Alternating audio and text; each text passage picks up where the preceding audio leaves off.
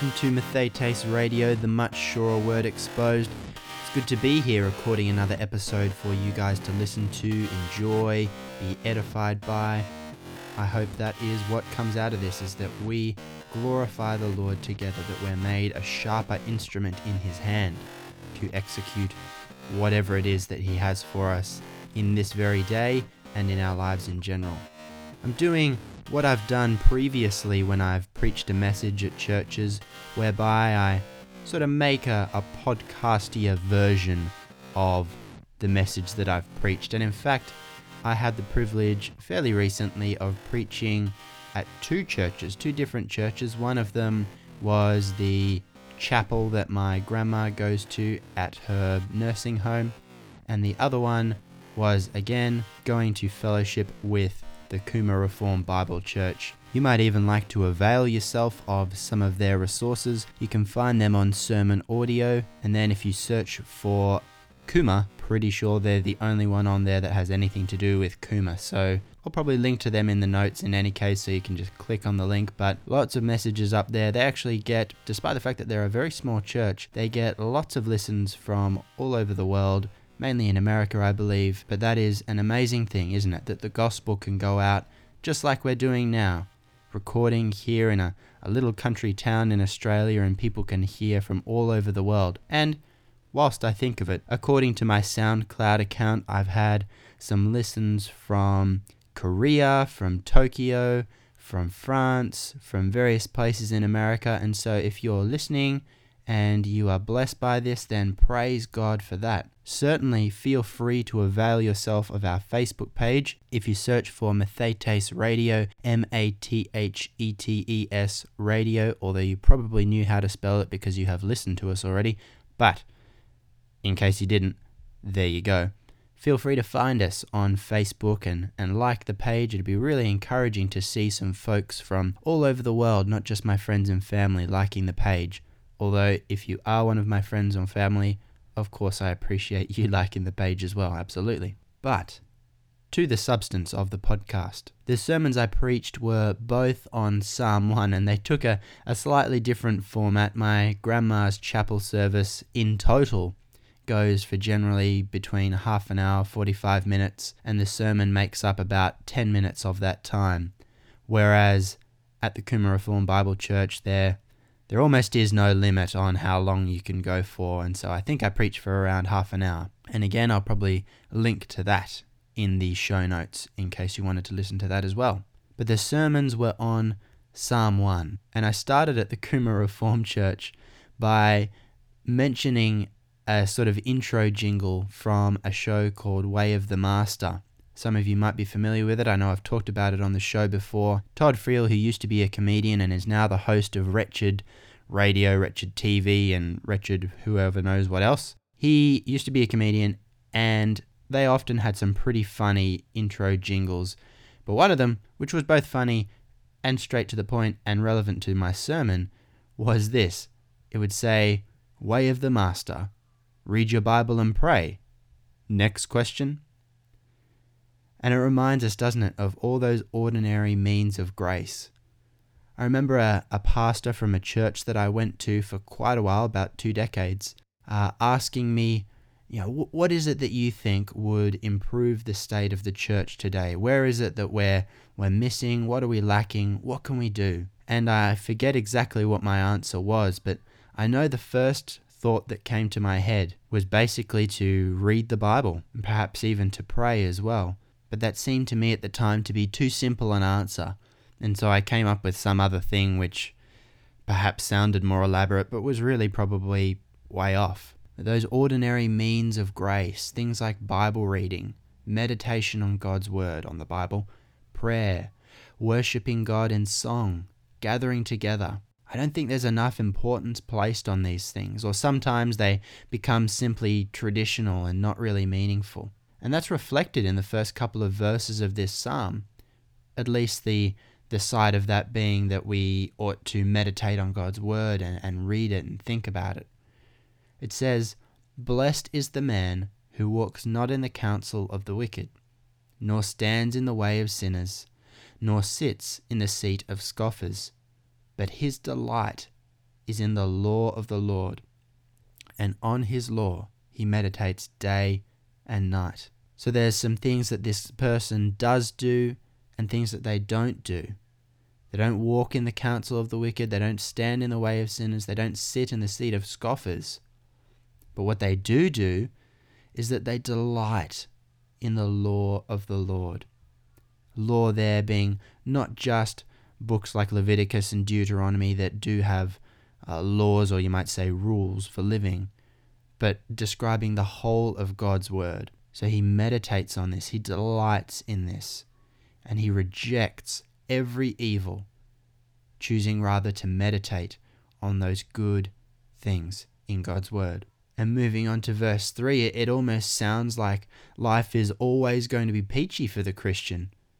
And is that true? But let's read the verse. It says, He is like a tree planted by streams of water that yields its fruit in its season, and its leaf does not wither. In all that he does, he prospers. See, it even uses that word prospers. Is the prosperity gospel a real thing? It seems like it almost, but rest assured, it's not a thing. Let's have a look why. Here's a parallel passage in Jeremiah 17, verse 8. It says, He is like a tree planted by water that sends out its roots by the stream and does not fear when heat comes, for its leaves remain green, and is not anxious in the year of drought, for it does not cease to bear fruit. So it's not true that the Christian will never encounter problems. It is true that we will encounter problems. In fact, Jesus himself has said this. And if you look at both of those passages, you'll see, especially in Jeremiah 17, verse 8, that it talks about when heat comes, it says that this person is not anxious in the year of drought. And so it's presupposing that hardship will occur. But that's part of the reason why the planter, God, has planted his people by streams of water, so that even when hardship does come, there will still be inward sustenance. Now, the Christian certainly does have hardship. This Christian is always sustained and able to absorb sustenance. He or she is never cut off from that living water, from Jesus. If you think about Paul, he encountered labors, imprisonments, countless beatings. He was often near death. Five times he received 40 lashes less one. Three times he was beaten with rods. Once he was stoned. Three times he was shipwrecked. And a night and a day he was adrift at sea, as we learn from 2 Corinthians chapter 11. But still, he was content. Why? Because he was a picture of the blessed man spoken of in this psalm. He had learned that his contentment was found with Christ. And he says in, I think it's First Timothy, he said, he says, godliness with contentment is great gain. He talks about if we have food and clothing, with these things we shall be content. If we have just the mere, the mere necessities, but we've got Christ, we are content. And so is this you? Are you content? Are you blessed? Are you this person who rejects evil and loves God's word, meditates on it? Do you read the word, love the word? Do you pray the word? Do you live the word? It's certainly something to think about, especially in light of the next verse, verse 4, because what it says about the wicked is quite shocking. Verse 4 says, The wicked are not so, but are like chaff that the wind drives away. So the wicked are the opposite of all these good things, all this blessing that we've just learnt about in the first part of the psalm. It says they're like chaff, the light, wispy skin of grain, and it's blown away. There's no order, unlike the unlike the blessed man that is purposely planted in a specific place by the planter. Unlike him, the wicked is just driven away by the wind with no order. Their way will not live on. But you say, what about wars and Hitler and Stalin? Their ways live on. Only for a time, my friend, only for a time. Psalm 2, verse 1 and then verses 4 to 6 says, Why do the nations rage and the peoples plot in vain? Then verses 4 to 6 He who sits in the heavens laughs. The Lord holds them in derision. Then he will speak to them in his wrath and terrify them in his fury, saying, As for me, I have set my king on Zion, my holy hill. So, what do we learn from that? God is in control. He has set his king on his eternal hill of Zion. His ways will live on, whereas the ways of the wicked will certainly not. Though the wicked may plot against God, though they may hate God, their ways will not live on, no matter how much power they might seem to have in this earth. Jesus reigns, and he has and will more obviously win. And we see this also in some ways in the sort of whimsical and fad like nature of many things in the world. We see opinions change, we see interests change, we see the majority opinion on whatever issue it might be change. The ways of the wicked are not solid, they're not fixed because they're not based upon anything. This isn't to say that the Christian is a better person, it's to say that we have Christ. Christ has changed us. And He has helped us to see that the objective standard is Him. It's reflected in His Word. Without that, we have no basis, we have just mere opinion. Verses 5 and 6 say, Therefore the wicked will not stand in the judgment, nor sinners in the congregation of the righteous. For the Lord knows the way of the righteous, but the way of the wicked will perish. When God judges the world, those outside of Christ, non Christians, those who are not depending on Christ and Christ alone to save them, again, non Christians, these will not stand. They won't be in amongst God's people, and they will be judged eternally in hell. God has made himself known to the world.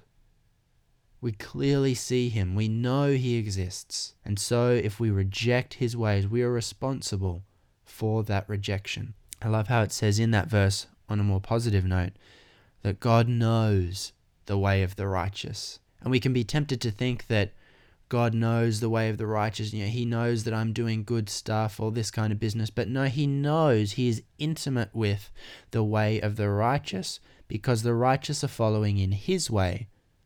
Of course, he knows his own way. And so God knows the way of the righteous because they are following after him. They are following after his ways. They are following after the things that are according to his character, that marry up with what he is like whereas wicked ways are not only temporary, but will result in no good thing for the wicked. Now you might be thinking, well, I'm I'm not that wicked, you know, I, I do a lot better than most people, but my friend, I would say to you, with respect to you and in sincerity, that the Bible says that even our good works are as filthy rags to God because his standard is so high. And his standard has to be high, doesn't it? Because otherwise he would just be a pretty good guy. But he's not just a pretty good guy, he's God. His standard is so high that even our best works are as filthy rags to him. And so our hope, our only hope, is in Jesus Christ, is in turning away from sin and trusting in him, the only one the God man, the man who is fully God and fully man, who lived among us, lived a perfect life, and so wasn't due for the same punishment that we are. Our only hope is in having his righteousness credited to our account because he paid our fine for us. If you will repent, if you'll turn from sin, just like we see in those first couple of verses, and if you'll trust in Christ, you'll never be separated from him. And if that's you, then your wickedness has been credited to Jesus, and his righteousness, his perfection, has been credited to you. That's the real nature of the blessing that is spoken of in this psalm. It's ultimately for salvation. In addition, those who are well acquainted with God's word, who meditate on it night and day, who meditate on it often, will be especially blessed as they are becoming familiar with the word of the God of all and living in his ways. And so what? So read your Bible, live it, love it, and get saved if you're not. Your only hope is in Jesus. Even your best cannot win God. Not to say that you've never done good things, Walking an old lady across the street is a good thing. Buying your friend a coffee is a good thing. But even these things will not win over God. He must punish sin. And if you're a person, you've sinned. Which one of us hasn't lied or stolen or cheated or, or not been totally honest on our taxes or something like this? Not looked at a, a woman with lust or a man with lust? Every one of us has sinned. And so we need Jesus. As I started with, I want to remind Christians make use of the means of grace gathering together with the body, reading the Bible, meditating upon it, worshipping together. These things are vital for our Christian walk. But if you struggle with them, well, pray that God would help you. I think that's something that we miss so often. Pray that God would help you and set goals and then work toward them.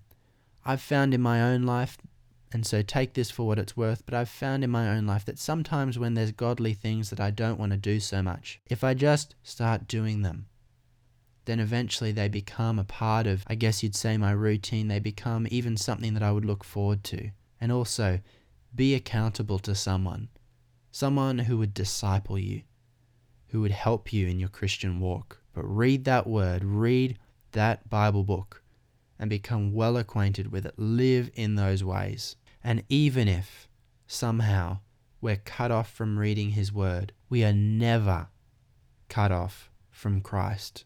But it does show the importance of memorizing His Word. If, God forbid, somehow we lost all contact with Bibles, physical and electronic, if we have His Word stored up in our hearts and in our minds, then we can never lose that. And so this is Tobias signing out on Mathetes Radio, the much surer word, exposed. Make sure to meditate on that much surer word. Make sure to read it. Make sure to love it. God bless, guys.